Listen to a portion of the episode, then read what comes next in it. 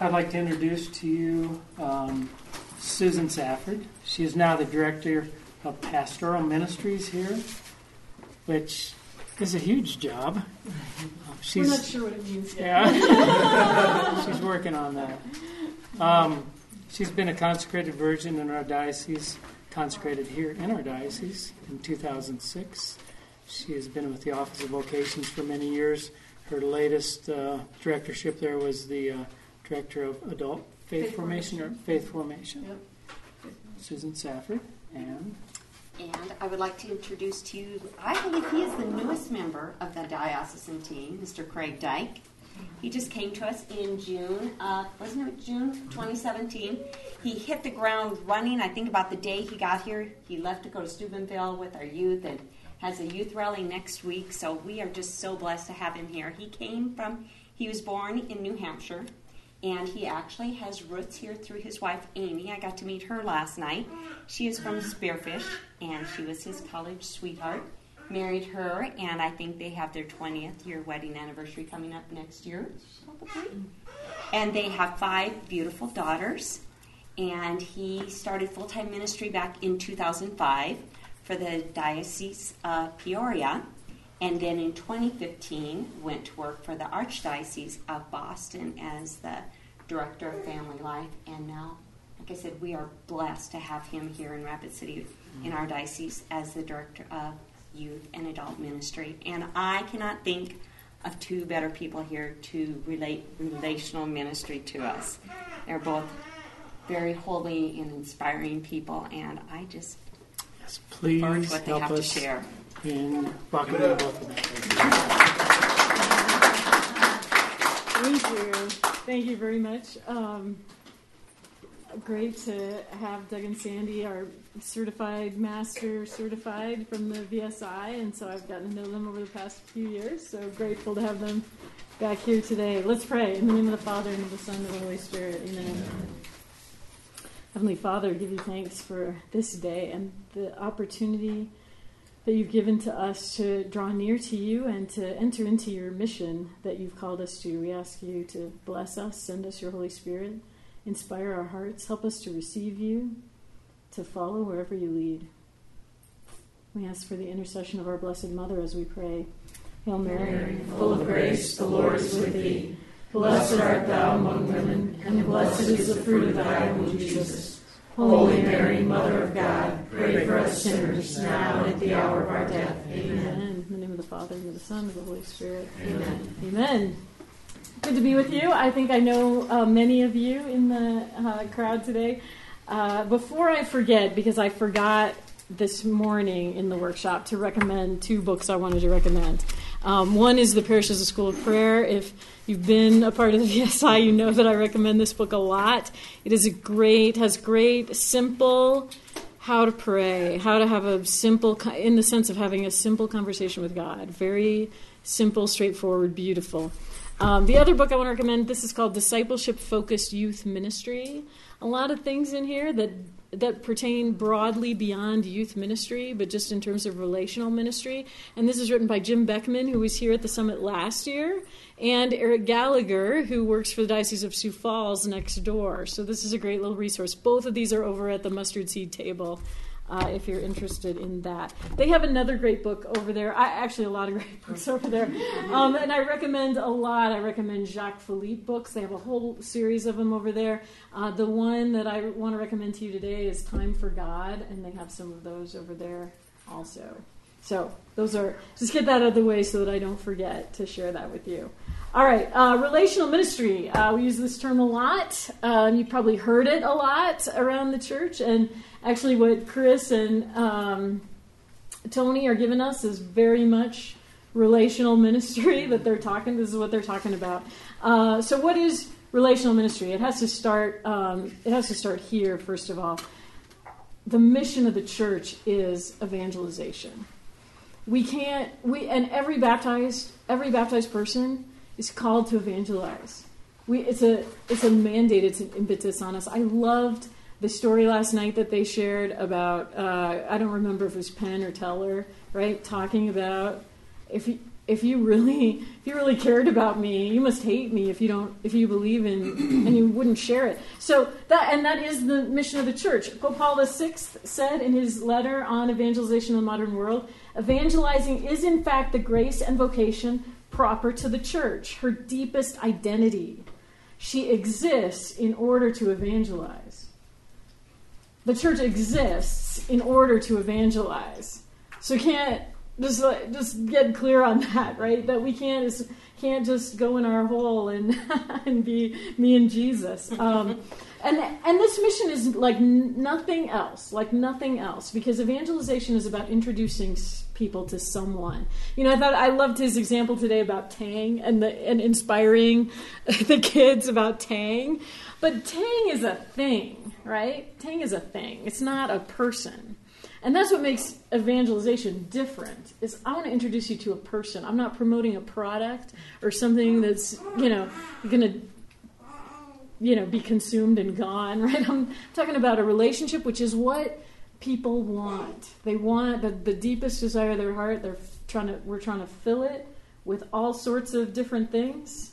I'm going to come back around to that, but we're trying to fill it, but what we really want is that experience, that relationship of love. And that's at the heart of evangelization, relational ministry. So the first question is, who are you? Who are you? And if I introduce myself to you and I say, hi, I'm Susan. Hello, Susan. Nice to meet you. Nice to meet you, too. And you are? Rich. Nice to meet you. And who are you, Rich? Who am I? Yeah, who are you? I'm the guy sitting here. Yeah. I'm picking on Rich. I've known Rich for a long time. When I introduce myself to somebody like that, there is a sense of, how do I respond to this? Like, who am I? What does that mean? And then we go to, what do I do for a living? Or perhaps, who am I married and do I have kids, right? All of those good things, and usually what we want to know when we're introducing ourselves to each other, right? But too often what we do is we start to define ourselves by what we do, and that becomes who I am. And I start to find my identity or my value in what I do or my usefulness. And our society is very much oriented towards usefulness, right? And how am I useful? And if I'm not useful, and then you get into euthanasia, and you get into all sorts of other problems because we cannot define ourselves in that way. So a lot of you have heard me talk about RIM before. I'm just going to tell you briefly. This stands for relationship, identity, mission, and very often we start by looking for our identity in our mission. And so we go out, we want to do good, we love Jesus, we want to do something good, and so we go and we find some good work or some service or some project or some apostolate or some thing that we're going to invest in, and then I'm going to get that will make me have usefulness, and I will find love there, and then I can find my identity in that, and I can have a relationship of love there. So people will appreciate me. Okay, that's backwards. It's completely backwards. But it is what we tend to do. And that's why you find people becoming very possessive about their mission or their service, right? Because that's where they're getting their identity. But the truth is, we need to do the reverse. We need to begin with the relationship.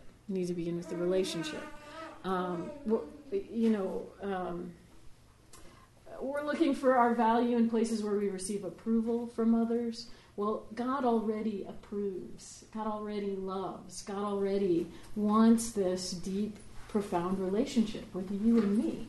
And so, so my identity, this is who I am. My identity comes from the love of God. I'm a beloved daughter of the Father. That's who I am.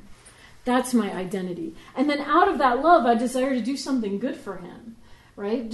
I want to, just like a child brings flowers to their mom, right? Or maybe surprises mom by doing the dishes for her. I don't know if that ever happens, but right. But it comes out of, there's a relationship of love there, and so out of that, I want to show my love by doing something. And that's the order of it, right? My relationship, my identity comes from my relationship, and then my mission flows out of that. And I want to share in the love that God has for others. I love them, and I want them to know him too, to experience the love that I've experienced in my relationship, in my experience as the daughter of the Father.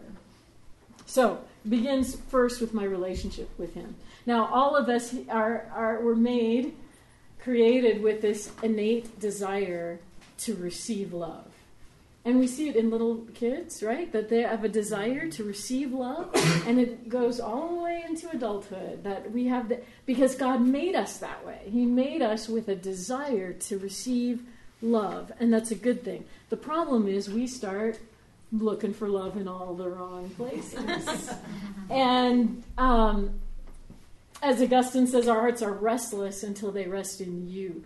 We're seeking that fulfillment of the desire we were created with. We're trying to grasp at it in different places. We're trying to find it everywhere else.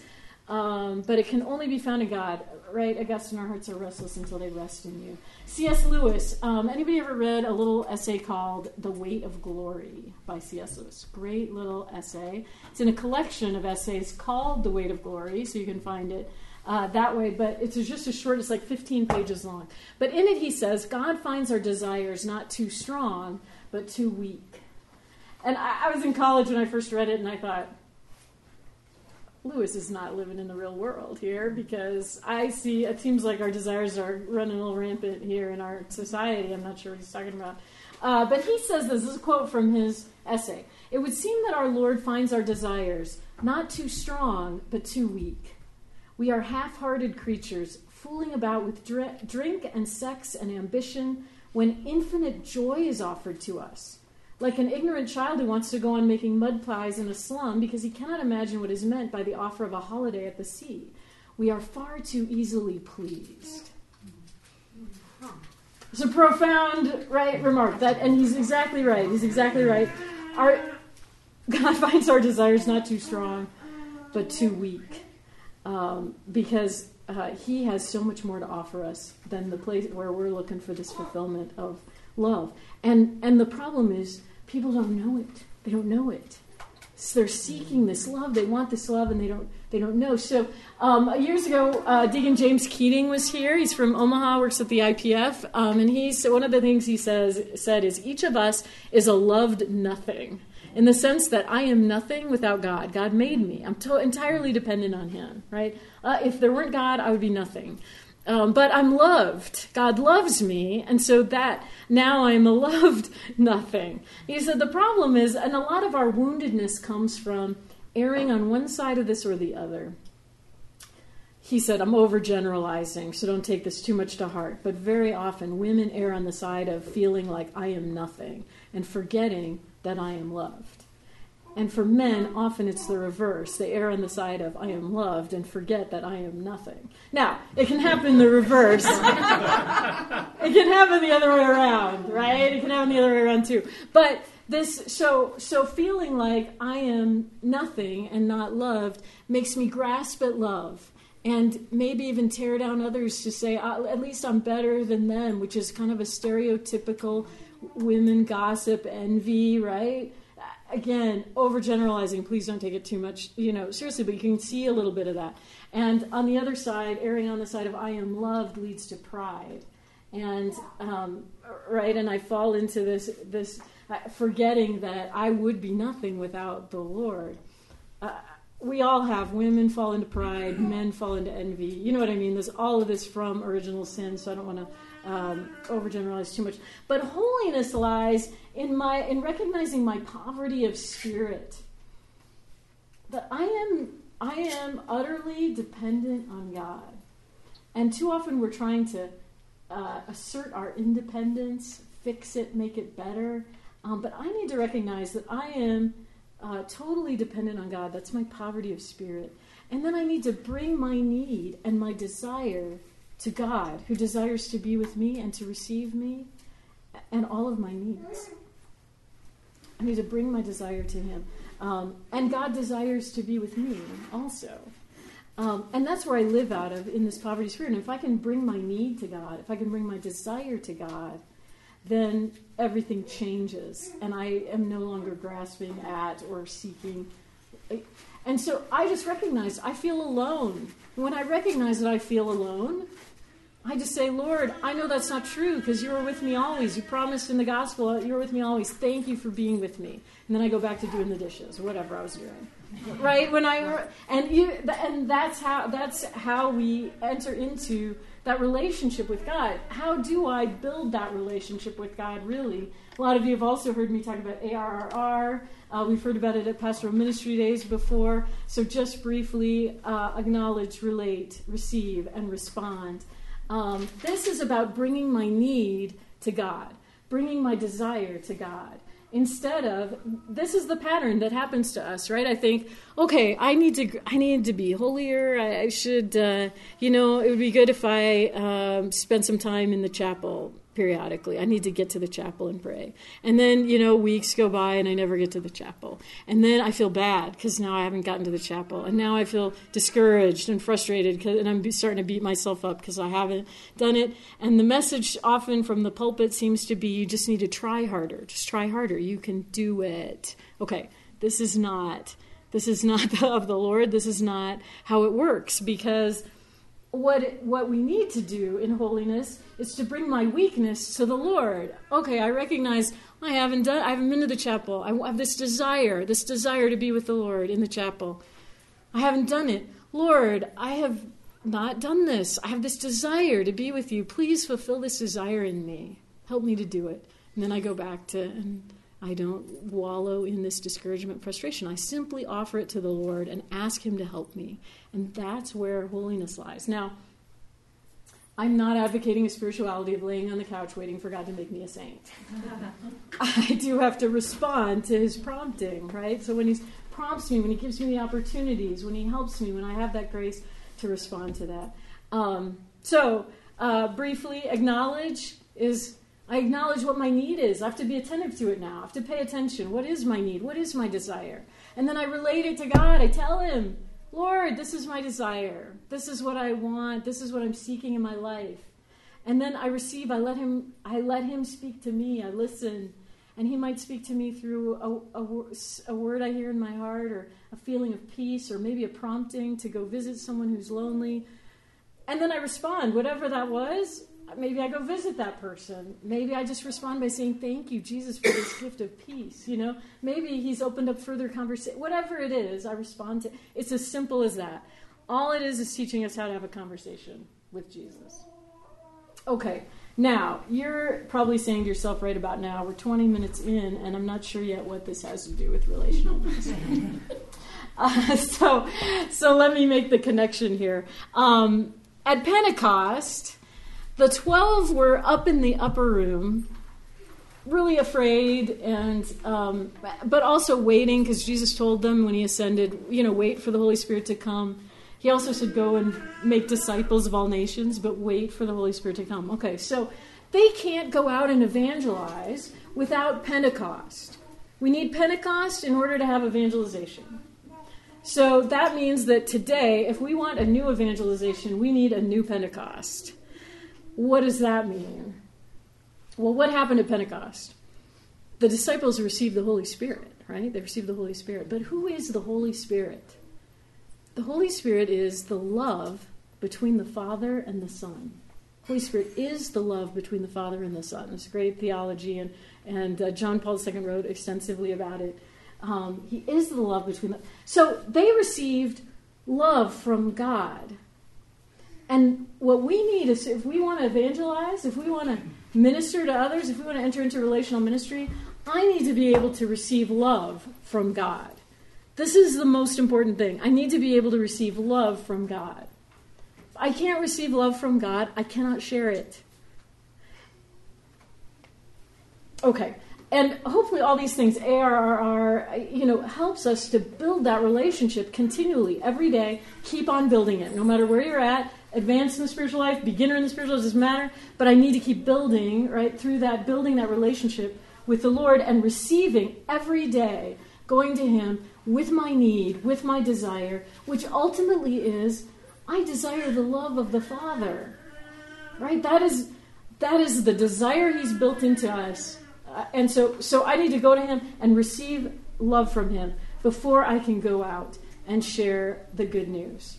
Okay, so when I want to now share it and enter into this work of relational ministry, I want to share with you, many of you remember Monsignor Thomas Richter, who was here for Pastoral Ministry Days. Well, he had on his website, he had just recently finished a bulletin series on what he calls integrated evangelization.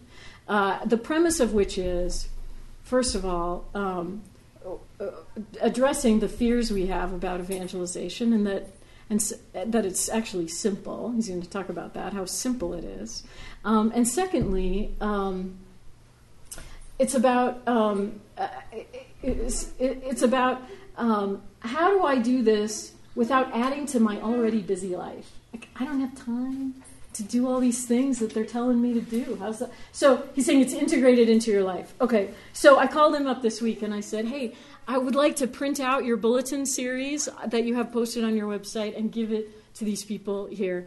And he texted me back this picture and said, hey, we just made it into a booklet. And I edited it, and the bishop reviewed it and put his imprimatur on it, and our censor librorum of the diocese read it, and we sent it to a publisher who put it in beautiful artwork and all that. And you can have it for about right around $3 a piece. I said, well, that's not exactly what I was hoping for. But so I don't have it for you today because they're at the printer even as we speak. But I want to tell you that the Mustard Seed is ordering some. And you'll be able to get them from the Mustard Seed for around $3. I think it's around $3 a booklet. I'm guessing it's somewhere in that neighborhood. But I am going to just give you a brief overview of what he talks about in his series on integrated evangelization. It begins first of all with an openness to what the Lord wants and friendship. Relational ministry evangelization are not meant to be burdensome or time-consuming or scary, okay? But we are afraid. We are afraid of it because we're afraid, what will people think? Or if I bring this up, it's going to make people uncomfortable. So he speaks about not acting out of fear or out of pressure, which are the two ways we tend to act. Okay, I'm going to come back to that just briefly. So he has 4 steps to integrated evangelization. Here they are. Pray about, pray for, befriend, accompany. Just briefly, here's what this means. The first thing is, I pray about who the Lord might want me to reach out to. I just ask him, Lord, is there someone you want to bring? Who do you want to bring? And I ask him every day. And you might not hear him right away, you know? Who knows how that's going to work or how he's going to operate in that. He has a story about a woman who was participating in this. He created a group at his parish called St. Andrew's Group, and they do this, and they just get together like a couple times a year and talk about how it's going, basically. But he said, a woman who said, I started praying about it, and this old college roommate of mine kept coming to mind. She hadn't seen her in years. She said, stayed with me for like 2 days, just in my mind, this woman. And she said, on the 3rd day, I ran into her at the grocery store. Okay, so God works through that. So she was just praying about, who do you want me to reach out to? Then pray for that person. Second step, just start praying for them. Pray for them. The good example is St. Monica and St. Augustine. She prayed for him for years, and she kept on trying to get him into the church. And the bishop, she went to the bishop crying, and the bishop said, Monica, spend less time talking to Augustine about God and more time talking to God about Augustine. So pray for, because God is already at work in their hearts. God wants to do something in their heart. He doesn't actually need us. You know what I mean? And yet he does. He's chosen to need us. So okay. So pray about, pray for. Then I just make friends with them. Befriend. And that means talking about the things I talk to friends about. And it doesn't have to be about Jesus right away, or it doesn't have to be a teaching about the faith the minute you walk in the door, right? Monsignor himself tells a story about about being invited by a Catholic couple who just opened a restaurant to come in and bless the restaurant. So he went and blessed the restaurant. And then in his prayer, the Lord was bringing that couple to mind. So he said, so I just started going back there every few months, really, not all that often even, really, but just going out to get a free meal every now and then. And he said, as that relationship developed, he said, now they're coming to Mass. They weren't going to Mass before. Now they're coming to Mass. So befriend. It's not about I need to challenge them right away. Hey, you need to get back to the church. Hey, you need to get your marriage situation straightened out. This is not, just make friends and talk. Well, how are your kids doing? What did you go to the game last night? Where did you go on vacation? Whatever the things that you hey, we just went on a trip. This is what was so great. The normal ordinary things that we share in common. Ask some questions. Who are you? Where are you from? What do you like to do? Surely you're a Packers fan and not a Patriots fan. Greg's going to talk about the Patriots later. But don't act out of fear or pressure. This is what we do. We tend to think, we're having these people over for dinner, and, normally we pray the blessing before meals, and then we pray for the souls in purgatory, and maybe we should just tone it down a little because they're not Catholic. Maybe we should skip that. Okay, that's acting out of fear. You don't want to be who you are. Be who you normally are, just in all the normal ways, and don't be afraid. But then on the other side of things, don't act out of pressure. So the meal's gone on for a while, and I'm thinking to myself, I haven't even mentioned Jesus yet. I better talk about Jesus. That's pressure, right? That's acting out of pressure. Don't do that either. Just let it be natural and normal, right? And then accompany them as this friendship develops. And Pope Francis talks to us all the time about accompaniment, right? This is what he's talking about. We go out to eat together. We go to a show together. Things you do with friends, and you just, okay. And then the things you talk about will develop. Let it happen naturally. Let those things come up naturally. If you love Jesus and you're involved in your faith and your parish, it's going to come up eventually, And hopefully you're going to invite him, like, hey, we're going to this great fall festival at our parish. Do you want to come along, It's as simple as that. It doesn't have to be, it's not complicated. It's not meant to add an extra thing to your schedule. But it is about making room in your life for somebody new, and let the Lord lead it by asking. But we need to be a little bit proactive, right? By asking him, Lord, who do you want? How do you want this? And then making some efforts in that. Okay, Monsignor Richter just gave a talk on this very topic at the Men's Thirst Conference that happened last weekend in Bismarck.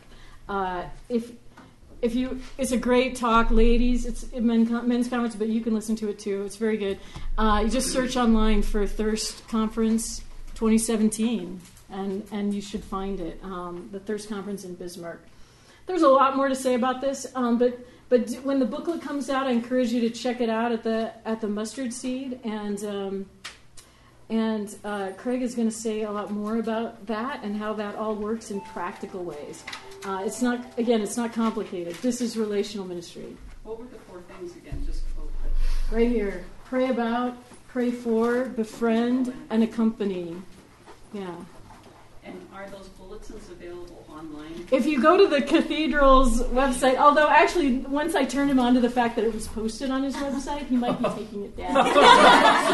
So go quick and see if you can find it. He did say what was up there is an older version, so they've edited and updated it. So I think the new booklet is going to be a little bit maybe new and improved, but you should be able to find it. Yeah, Jean? On that fourth one, accompany, was that where you were going about be together? Yes, be together. Go out to eat together. You just keep on. It's that the building of that friendship. You make friends with them initially, and then you just continue that friendship, that relationship with them, and let things happen naturally. And this applies to all ages, right? All ages. Okay. All right, I'm going to tag team to Craig here and let him plug in.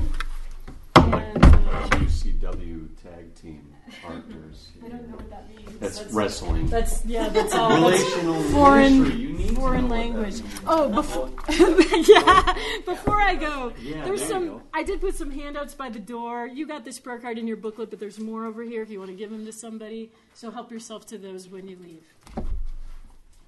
Thank you, Susan, and thank you, Doug and Sandy. That was such a nice introduction for me. Thank you. I usually don't get that. They say, here's this guy. So thank you. But Susan, thank you for... What Susan did is she hired me, which is such a blessing for everyone, a blessing for my family. But she really, it's that old adage, you can't get what you don't have. We're talking about relational ministry, so... to evangelize well, and they've been saying it, Tony and Chris have been talking about how we have to have a relationship with Jesus Christ if we want to bring others to that relationship. So that's why Susan started off and did it so well, talking about that, our relationship with Christ. Let's see. So I'm going to... There are some stats in yours. Those are more for you. I'm going to breeze over those. But right now I just want to look at Jesus' model of ministry, and I look at his call of the disciples in Luke 5:1-11, where he had a following of people already. They were listening to what he said, but this is where he comes into Peter's boat, and what is he? He doesn't say, Peter, I want to tell you about the kingdom. He gets into his boat. That's Peter's world, right? He gets into Peter's boat, he goes out, he teaches the people, and when he's done teaching the people from the boat, he says, okay, now let's go out. And we referenced it last night, or Tony and Chris did. Let's go out, and they drop their nets into the deep water. And it was there that Peter encountered our Lord. It was through that relationship. But Peter encountered him because Jesus went from, his territory now to Peter's. And that's relational ministry, going in, going out from our territory into those that we're evangelizing. Now, I should ask, what ministries are some of us involved in? Maybe not all of us are involved in ministries, and that's fine too, but anybody involved with youth ministry here, all right? And RCIA... Maybe? Everything? Okay, good. Sunday school, what they call CCD, religious ed, some of us, right? Some of us young adult maybe, or adult faith formation. One ministry, and I didn't even think about this, but one ministry that's really lacking is ministry to, our retired people, senior citizens, it's like sometimes I've seen in some dioceses, or some parishes, it's like we give them bingo. But that's how we're preparing for the next life. Is okay, you've done all the faith formation. Now we'll give you bingo. No, we need to walk with everybody, right, from the young to those of us who are mature in age and getting ready for the next that next journey, which will be the eternal journey.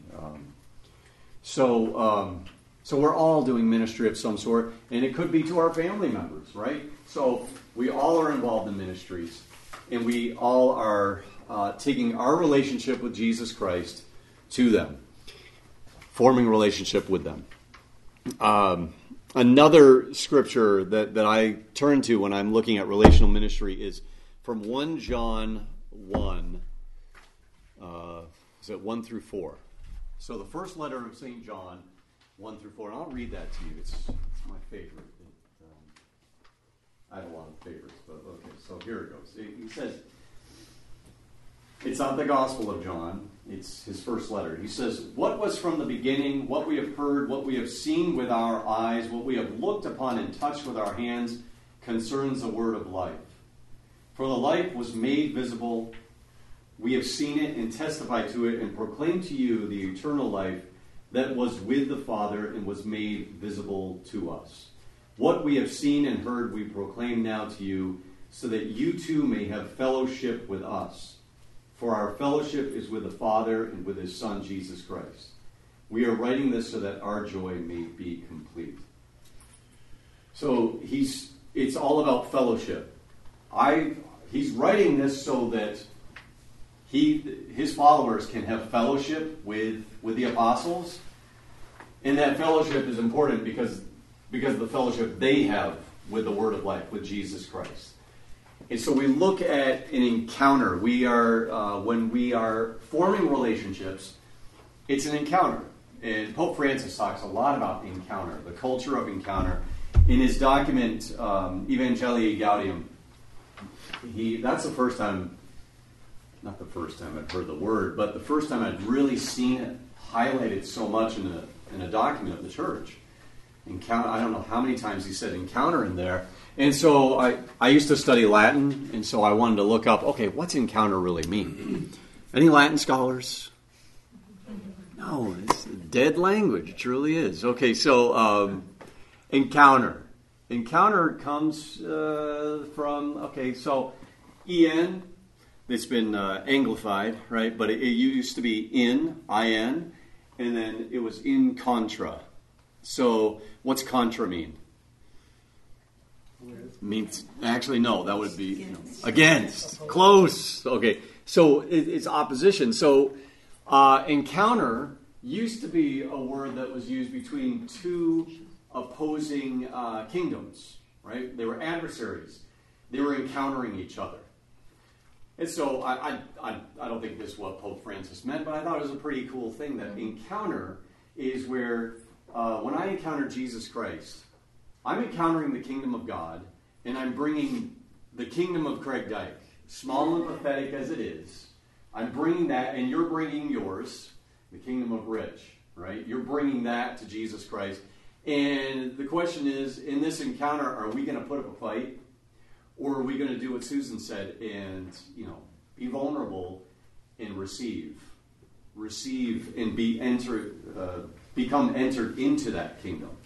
And so now we take that. So we get into the kingdom of God as disciples. When we encounter other people, we're evangelizing, we are taking not our kingdom. And that happens sometimes in ministries. I have probably been guilty of it. If I can be honest, I've been guilty of it myself. And I know others have struggled with it too, where it's, we become possessive of our ministries. This is my ministry. Nobody's going to tell me how to do this. And no, I'm not changing, and no, you can't help out because it's mine. No, it's not.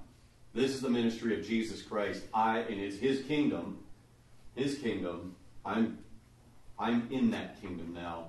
And so when we encounter those, we're evangelizing, discipling, we really have to have that spirit of prayer and that Susan talks so well about. We have to have that so we can be humble and get rid of the pride and be like John the Baptist, who said, let me decrease so you may increase, Lord. So his kingdom may increase. So that is important in relational ministry, that we have a prayer life, that we're setting aside our kingdom for the bigger kingdom. Does that make sense? Okay. We all know it. We just need a gut check sometimes. I know I do. Real quickly, these stats are for you mostly. I will give you a snapshot because I want to hear from you more than talk about stats.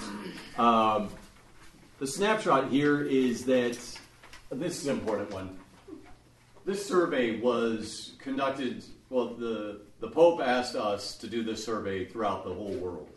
And so each diocese conducted the survey. And so we sent this out. It was all about youth and young adult ministry. It was done this past summer. One of the questions was, in what manner does the church listen to the lived situation of young people? And these are answers from within our diocese concerning youth and young adults. 53% of the respondents felt that the church does not listen to youth and young adults. We do not understand the needs and struggles and demands of today's young people. And we are disrespectful to those who are outside of the ideal. And 47% felt that the church does listen to youth and young adults. And those who felt like the church listened, it was because a priest was present and available. They had a relationship with the clergy. And we offered ministries that were relevant to the people. I mean, we offer really good catechesis, but are we offering ministries that are relevant, that people relate to? What types of events, programs are effective in reaching young people today? The number one answer was athletics. Okay? And we say, well, what are they doing on Sundays? Why don't they come to faith formation on Sundays? Why aren't they involved in youth group? Why aren't more youth and young adults? Why aren't parents interested? Okay, because they're living in this world right here. Okay, what can we do about it? We can continue crying and screaming and complaining about it and commiserating, or we can say, okay, that's where they are. And somehow, I don't know if I have the perfect answer, but we have to get into their boat. We have to get into their world. You have to help me figure that out. But we do. We have to stop expecting them to come to us, and we have to go out to them. Young Life was another answer. Coffee shops was another. And then we have Theology on Tap, Newman Centers, anything with food. That was my son. Was that your son? Sure. He's right. He's right. Susan and I were formed by the same professor in the ministry of RCIA. And before we even got into catechesis or anything about church teaching, she made sure that we focused on hospitality and on food. So when people come to our ministries, or if they come to our home, that's essential. Food is essential. My wife and I used to run a marriage ministry called Marriage on Tap. We ran that for about 6 years. We'd love to bring it back here, but we've got to get settled still. But anyways, the best part of that ministry was people would come and we'd have hors d'oeuvres. And we'd have soda, we'd have beer, we'd have wine. That was the greatest part. I mean, my favorite part last night, yeah, the talks were really great, but I loved hanging out and eating the appetizers and drinking the wine. This is great. That's ministry. You're speaking to me at a base level, but we need to tap into where people are. Coffee shops. I remember I went to get my Toyota Tundra serviced at the Toyota Center in Peoria, Illinois, where I used to live, and there was a barista at the Toyota dealer. Do we have one here? Do they do that here? They should. Okay. Because I would go. But I went there, and she said, well, would you like to drink? I said, how much is it? And I'm very cheap. And she said, it's free. What would you like? And so she made me a latte, and then I was done with that, and I got a cookie. And then she said, would you like a smoothie? And so I had one of those. I was so excited. And she talked to me. She was nice. She was friendly. And after I was done, I went home and said, Amy, we need to get the van service too. Do you want to take the van? Because there's this barista there, and she's really nice, and she'll make you those fun, coffee drinks that we like. I was sold. I wanted to go back. In our churches, I mean, we come in and we go out. I'm a big fan of Donut Sunday. And people laugh that, oh, Donut Sunday is so funny. I mentioned that in the Archdiocese of Boston. Where's Donut Sunday? You hardly do it. And when you have it, you cut donuts in half and make sure you can only have one half of a donut. That's not relational ministry. Really, Donut Sunday, I mean, I'm not trying to be funny right now, even though I'm hilarious. I'm just kidding. Donut Sunday is huge. That's where you get to relate to people. That's hospitality. It's great. I love it. Okay, so where are our young people? Where are our adults? Where are our people? I said I wasn't going to take a lot of time on this, and I am. So what do young people ask of the church? I think this is just not for young people. It's for all of us. If you could sum it all up, the majority of people were saying, we want relationship. We want belonging, acceptance, support, guidance, community. That sounds a lot like relationship. But a large amount said they don't ask anything of the church because they don't have a relationship. They don't expect to get what they ask for. Very few said, I want the sacraments. I want deeper faith formation. I want to grow closer to God. Some people said that. Was that you, Dan? No, I have a question. Yes, go. So I know that the Diocese of Rapid City encompasses larger than just churches, but who was actually surveyed? Surveyed were, there were youth surveyed, and was it the church parishes, yes. Or was it like... That's where they went out and customers from the parish. Yeah, it was sent out to everybody, right, Susan? It was before I came. It was sent out to all parishes, and it was posted online, and so they tried to spread the word through members of the churches. They're still advertising it on Catholic radio. I did fill it out. Okay, so Dan, you may have said something. You're in the age bracket. Yeah. So, but the questions were all geared towards young adults. So if you and I answered, I'm assuming we're the same age. I know we are. Around. I'm a little older. No. I am. Okay. I think I am. I feel it. The questions were what you and I think the church is doing for youth and young adults. Right. So, but they were seeking, that's fine. That's great. But they were seeking relationship. We're saying we want relationship. Not that catechesis is bad. The next slides are going to show you more about relationship. Okay. Is that a football game? Yeah, that was a football game. We need to go and be where the kids are, the adults are. We need to go and be present. I'll go right back to that football slide. Susan, what time am I done? I think 3:30, so you have like 15 minutes. 15? Okay. It's 13. Okay, great. There was a video I watched once about evangelization. I was reviewing all these different resources, and the video series ends, and it was all about how to get young adults back in the church. The video series ends with this young woman, probably in her mid-20s, young adult woman, looking at the doors of a church. And she takes a deep breath, and then she walks up the stairs, she opens the church doors, and she sees the friendliest faces she's ever seen in her life. And they welcome her in, and she goes in, and she feels at home. What's wrong with that? It's not real. No. Well, maybe it wasn't, but what else is wrong with it? How'd you get her there? She had to have the courage herself. Right? Mm-hmm. The doors were closed.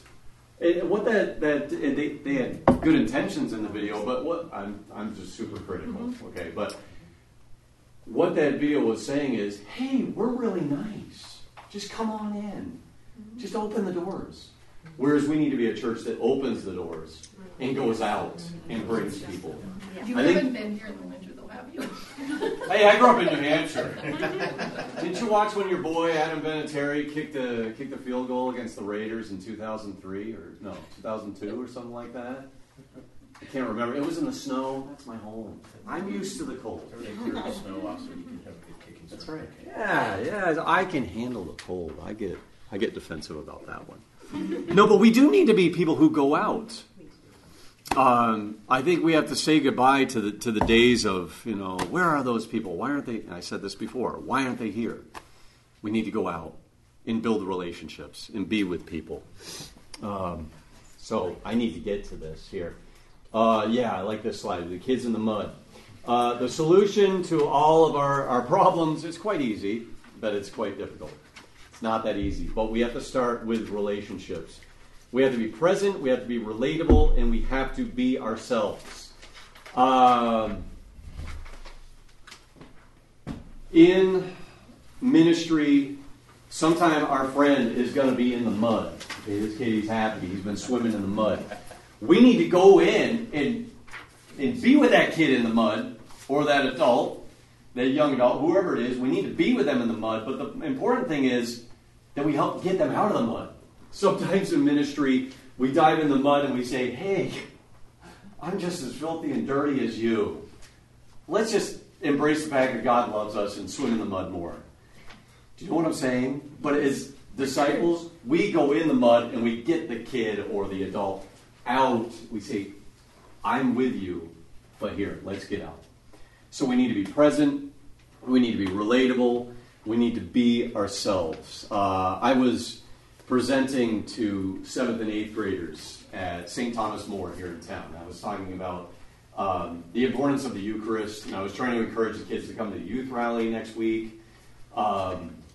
And I would ask the kids questions, and they would, kind of feel forced, and they would answer. I held their attention okay, but I wasn't meeting them where they were. And then I said, okay, now I'm going to show a video I put together and there's music by this group called 21 Pilots. He said, oh, I love 21 Pilots. Anyone here know 21 Pilots? You've heard 21? Kids love 21 Pilots. And so I knew if I play 21 Pilots, suddenly I'll catch their attention. So they watched this video I put together with 21 Pilots music, and it was awesome. There's Christian themes throughout it. I got them there, but I got them most when I had a free period with those kids. And my wife had to do what's called, where is she? In service. What's that? In service or something? No, it was something where she's talking to one kid at a time. Mantle, they call it. And so Amy, my wife, who's the teacher of 7th and 8th grade religion, she's talking to this 8th grader, just checking in, how are you doing with everything? And I had to entertain the rest of the kids. And so I got up in front of them and I said, how do you eat a Pop-Tart?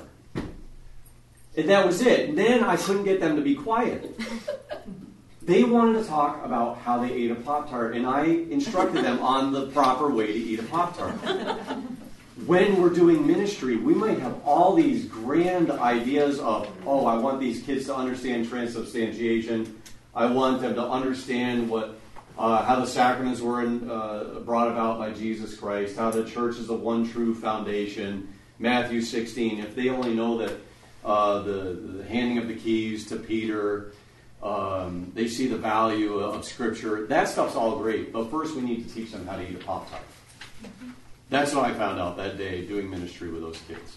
And after that, those kids, they said to my wife, they said, wow, would you need a substitute? Would your husband come in? It wasn't because I love the Eucharist, it's because I know how to speak to them about eating a Pop-Tart.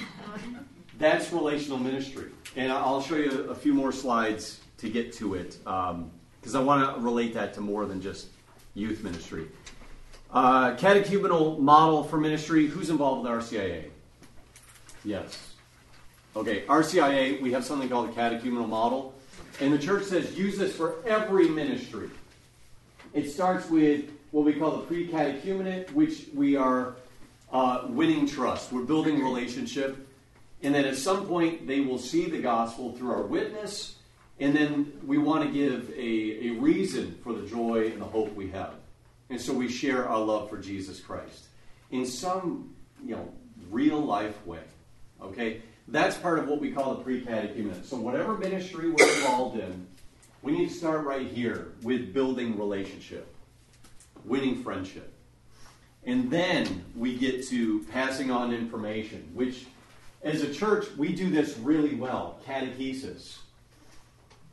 Catechesis is going to stick a lot better if we've tilled the soil with the pre-catechumenate, if we've won friendship. But what we do, sometimes, people in my generation have said, whoa, catechesis was so bad when I was a kid.